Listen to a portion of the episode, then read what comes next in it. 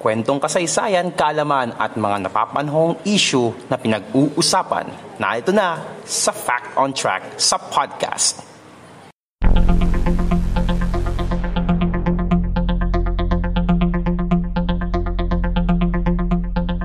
Fact on Track sa podcast.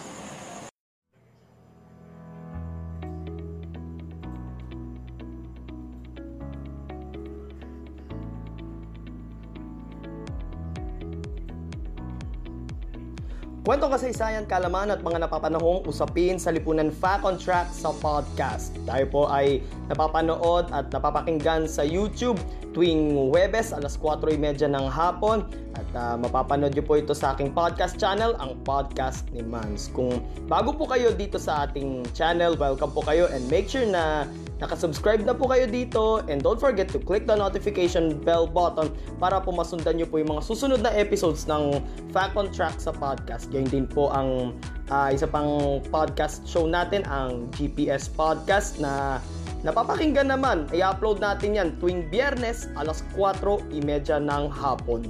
So, bukod sa YouTube, papapakinggan at papapanood nyo rin po ito sa ating Facebook page, ang Podcast ni Mans. I-like nyo lamang po ito, Podcast ni Mans sa Facebook.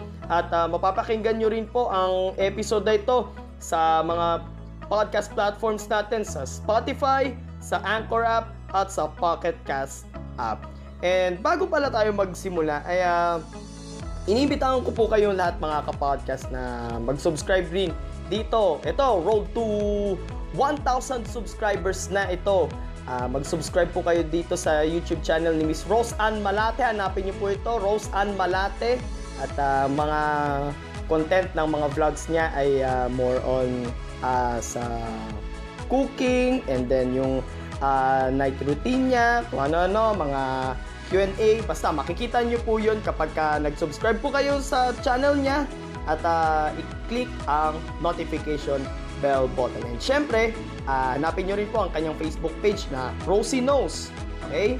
So, i-like nyo po ito uh, bilang suporta na rin. And, uh, need na niya po na uh, maka one thousand subscribers. And syempre, uh, ang inyo pong lingkod ay uh, nagpaabot rin ng pabati sa kanya noong uh, noong Biyernes, October ninth. So, uh, once again, happy birthday kay uh, belated na eh. So, happy birthday ulit kay Miss Rose Ann Malate. Hope na ma-achieve mo yung one thousand subscribers na yun. Sana all maka one thousand subscribers na, no? Pero sa ngayon, uh, enjoy muna natin itong forty-four subscribers natin. So, tuloy-tuloy lang tayo sa pagsuporta. Lahat po tayo dito sa YouTube ay magpapataasan. Fact on Track sa podcast.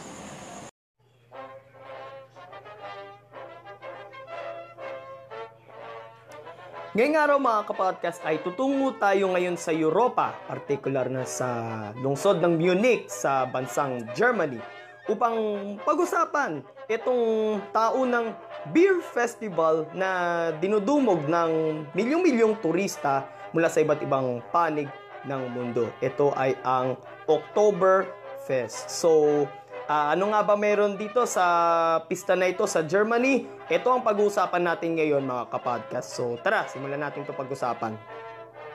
Mga impormasyon na dapat mong malaman, ating pag-usapan dito sa Fact on Track sa podcast.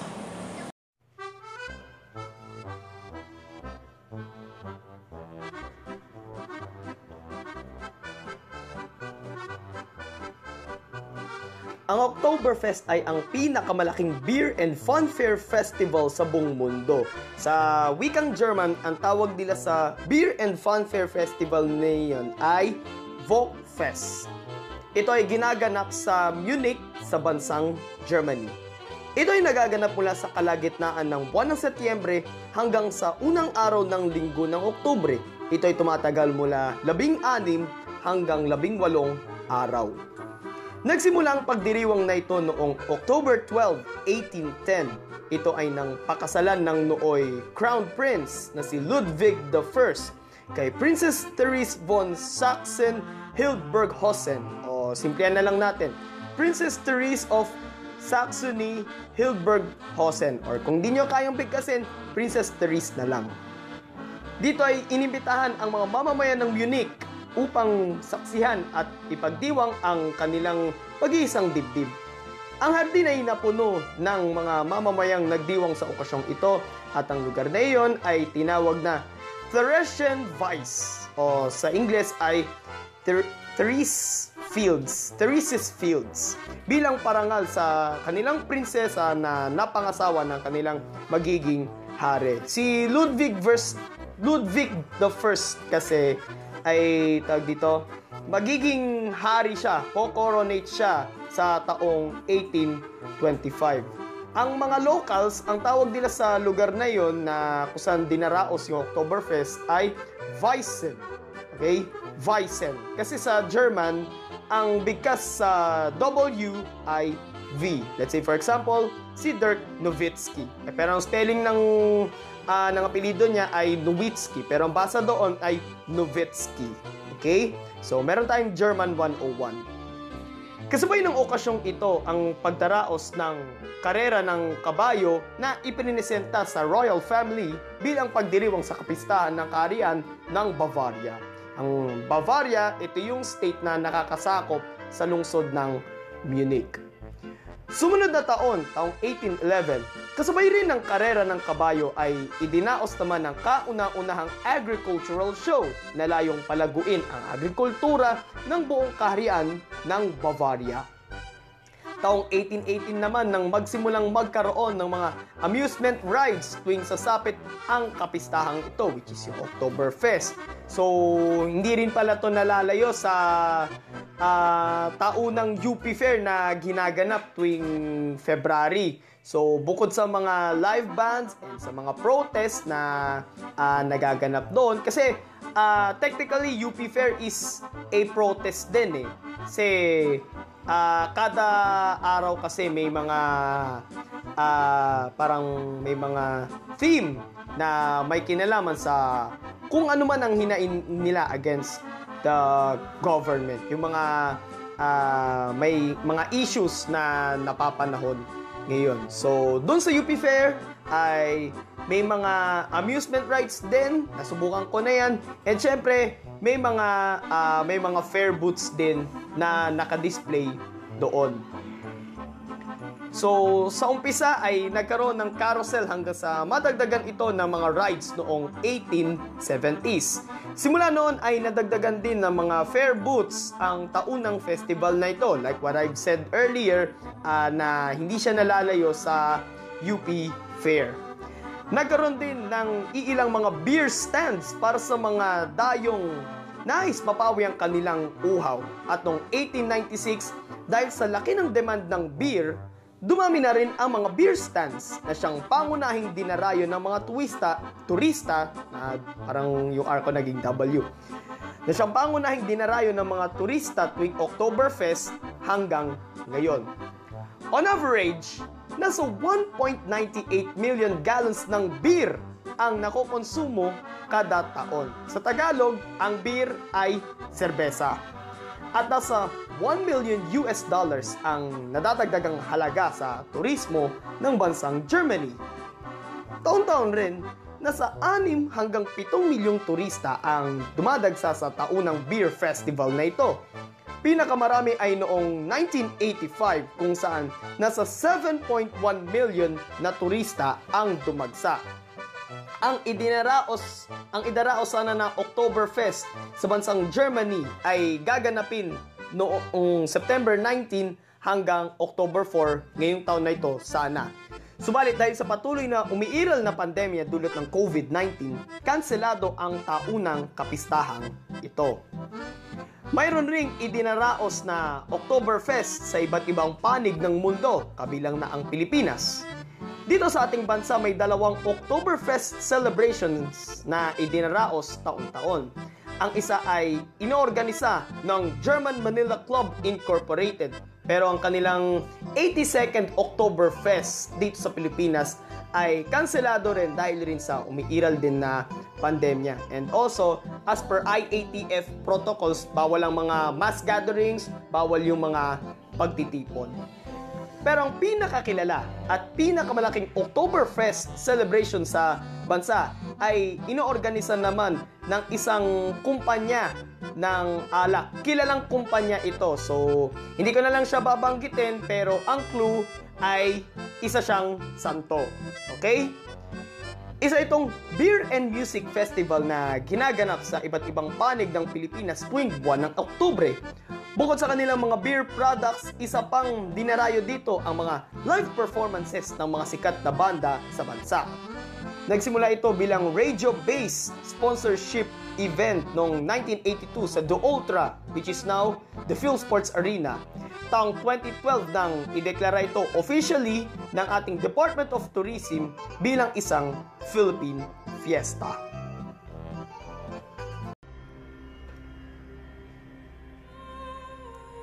Sa loob ng two hundred ten years na ipinagdiriwang ang taunang beer festival na ito sa Germany, twenty-five times na itong nakansela. Kasama na yung uh, ngayong taon na ito dahil nga sa COVID nineteen pandemic, which is uh, this year is the twenty-fifth time na nakansela itong uh, beer festival event na ito.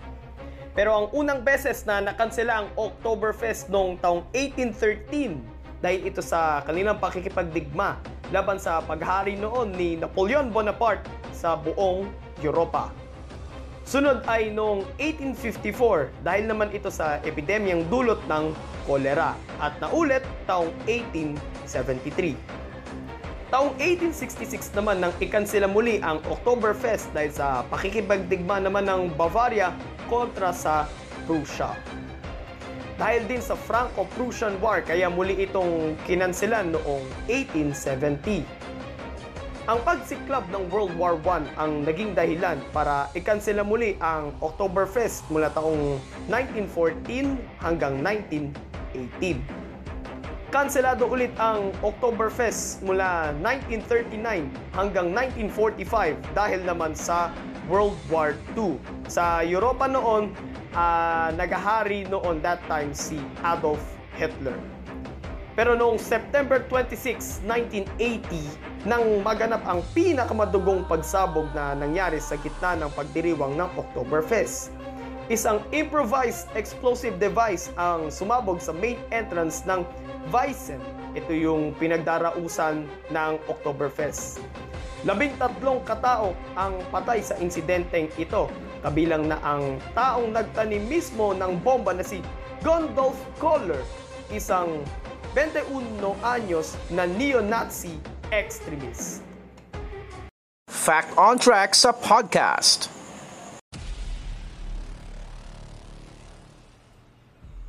Bukas para sa ating unang pagtatanghal sa ating Halloween special ng G P S podcast, pag-uusapan natin ngayon ang isang monumentong walang ulo na matatagpuan sa lungsod ng Legazpi sa lalawigan ng Albay. So ang tanong dito mga kapodcast, bakit nga ba walang ulo itong monumentong ito? Is it A, ninakaw ang ulo nito? B, sinira ng kalamidad? Or C, sadya talagang binuo ang monumentong ito na walang ulo? Ang sagot, malalaman nyo bukas kapag ka nakinig kayo sa G P S Podcast. I-upload natin yan sa YouTube, sa Facebook, Spotify, sa Anchor app, sa Pocket Cast app, alas four thirty ng hapon. So, abangan nyo po yan bukas mga kapodcast para sa ating unang pagtatanghal sa Halloween special ng G P S Podcast, ang monumentong pugot. Fact on Track sa podcast.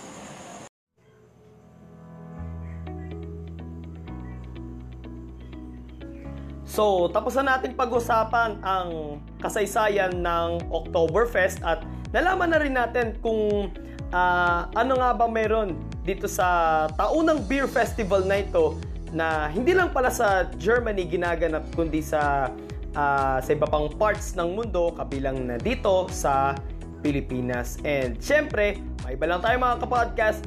Uh, tapos na rin yung naganap na drama-rama sa Kamara. Yung uh, dalawang kongresista na nag-aagawan sa speakership pero kasi uh, kung babalikan natin, merong silang napag-usapan na, na term sharing sa pagka-House Speaker, kung saan ang uh, nag-aagawan dyan ay sina Representative Alan Peter Cayetano ng Taguig-Pateros at si Representative Lord Alan Velasco ng lalawigan ng Marinduque. So, ang napag-usapan, uh, fifteen twenty-one, meaning fifteen months si Congressman Cayetano, uh, si Congressman Alan Cayetano, kasi yung wife niya si uh, si Congressman Lani na minsan naging mayor ng Taguig, eh congressman naman ng uh, ng isang district ng Taguig. So fifteen months para kay Congressman Alan Cayetano, and yung natitirang twenty-one months ay para kay Congressman Velasco. So, umabot pa nga sa puntong uh, kinadado yung, uh, yung session hall ng Kamara. Umabot na rin sa puntong uh, kailangan na rin bakbakin yung lock ng pintuan ng, ng Kamara para, para lang matuloy yung session. Kung matatandaan nung Lunes, um, may idinao sa Celebrity Sports Plaza. Yung Celebrity Sports Plaza na yan, eh, ah, uh, dyan na dati uh, ginagawa yung Eat Bulaga. Dyan sila nagpapalabas noon. Uh, tawag ito, dyan ginanap noon yung pagluklok kay, uh, kay Congressman Velasco. Saan ang bumoto ay one hundred eighty-six na kongresista, and niratify ito kinabukasan sa session hall ng Kamara. So, hindi lang to one hundred eighty-six congressmen, ay uh, may mga nadagdagan pa sa mga sumuporta kay Congressman Velasco. Sa bandang huli, si Congressman Velasco pa rin ang inihalal na House Speaker. Sa agawan na to ng ano, sa agawan ng dalawang congressman na ito sa pagka-House Speaker, eh parang na-compromise yata, uh, naipit yung Uh, yung twenty twenty-one budget to the point na uh, nabadrip na rin pati si Pangulong Duterte dahil nga uh, uh, parang umiiral pa rin yung politika over sa uh, napaka uh, importanteng uh, twenty twenty-one budget. So, ang ginawang aksyon ng Pangulong Duterte ay uh, tawag dito, una, sinertify niya as urgent yung uh, panukalang batas para sa twenty twenty-one budget, and nagpalabas rin siya ng uh, parang presidential proclamation yata na na in-urge niya both houses, the House of Representatives and the Senate, na magkaroon ng special session para uh, ma- mapirmahan na ni Pangulong Duterte yung twenty twenty-one budget. So ngayon, at uh, tawag dito, sa pagtatapos ng drama-rama sa Kamara, uh, si Congressman Lord Alan Velasco ang siyang itinanghal na House Speaker. So, ang tawag ko sa kanya ngayon ay si Lord Speaker. Just kidding! So, kung nagustuhan nyo yung uh, episode natin ngayon, mga kapodcast, like, comment, share, and subscribe. And click the notification bell button sa YouTube, and uh, mapapanood nyo rin ang episode na ito sa ating Facebook page na Podcast Demands, at sa mga podcast platforms natin. Mapapakinggan nyo po ito sa Spotify, sa Anchor app, sa Pocket Cast app, and wag nyo rin pong kalilimutan, uh, mag-subscribe din po kayo and click the notification bell button kay Rose Ann Malate. So, road to one thousand subscribers na. So, suportahan din natin. Okay? Ito po si Mans, at uh, nagpapasalamat sa inyong pakikinig sa Fact on Track sa podcast. Until next Thursday, God bless everyone. God bless the Philippines. Purihin po ang Panginoon. Kita-kits bukas para sa G P S Podcast, four thirty p m